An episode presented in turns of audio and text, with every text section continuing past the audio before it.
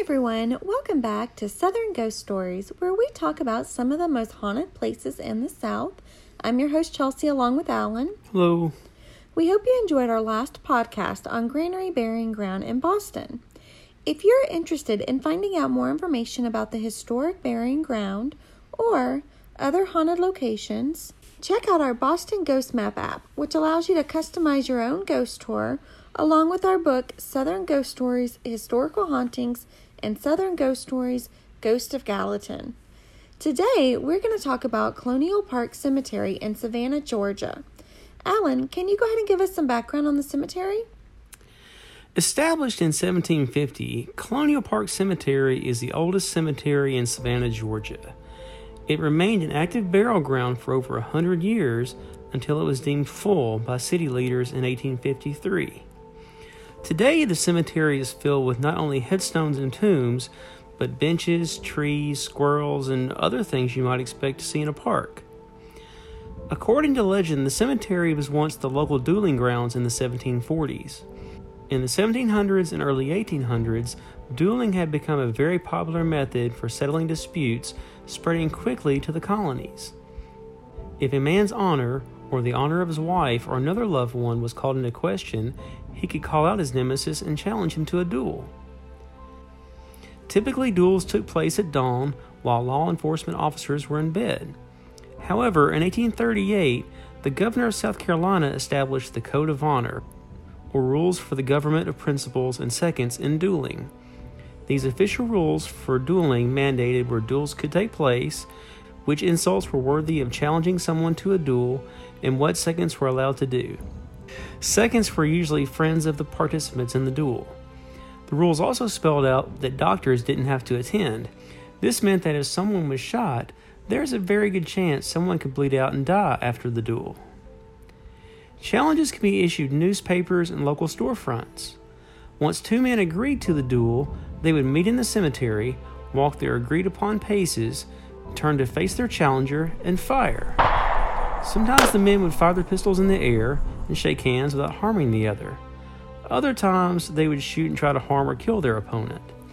If you killed someone in a duel, you would be arrested.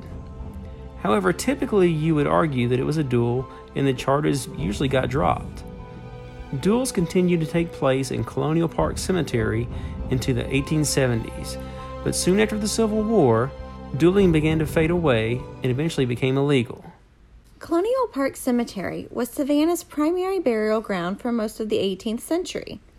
It's also the permanent resting place for five Georgia governors, as well as a local legislator, Button Gwinnett. Gwinnett was killed in a duel. He also just happened to be one of the men who signed the Declaration of Independence. The burying ground was originally much larger than what exists today.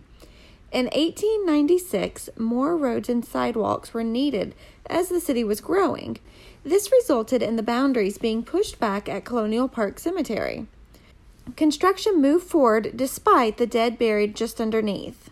Over 10,000 people are believed to be buried there, although there's only 600 or so headstones.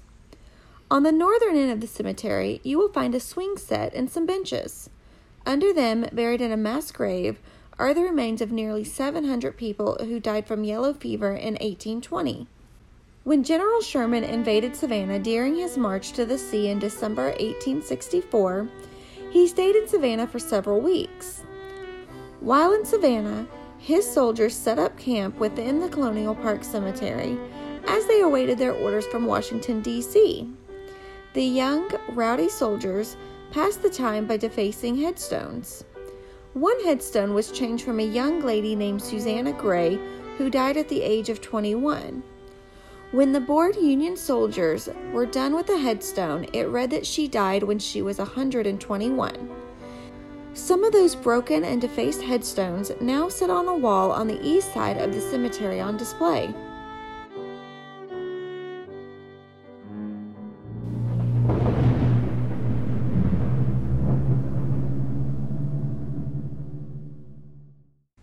In addition to defacing headstones, some Union soldiers also dug up graves to use the coffins as beds.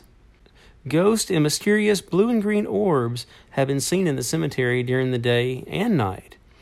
One of the scariest and most notorious encounters in Colonial Park Cemetery is the Savannah Ghost Boy, which can be viewed on YouTube. The video shows a little boy running through the cemetery and then leaping into a tree. Other sightings include children on the playground just outside the cemetery. Colonial Park Cemetery is open daily from dawn to dusk.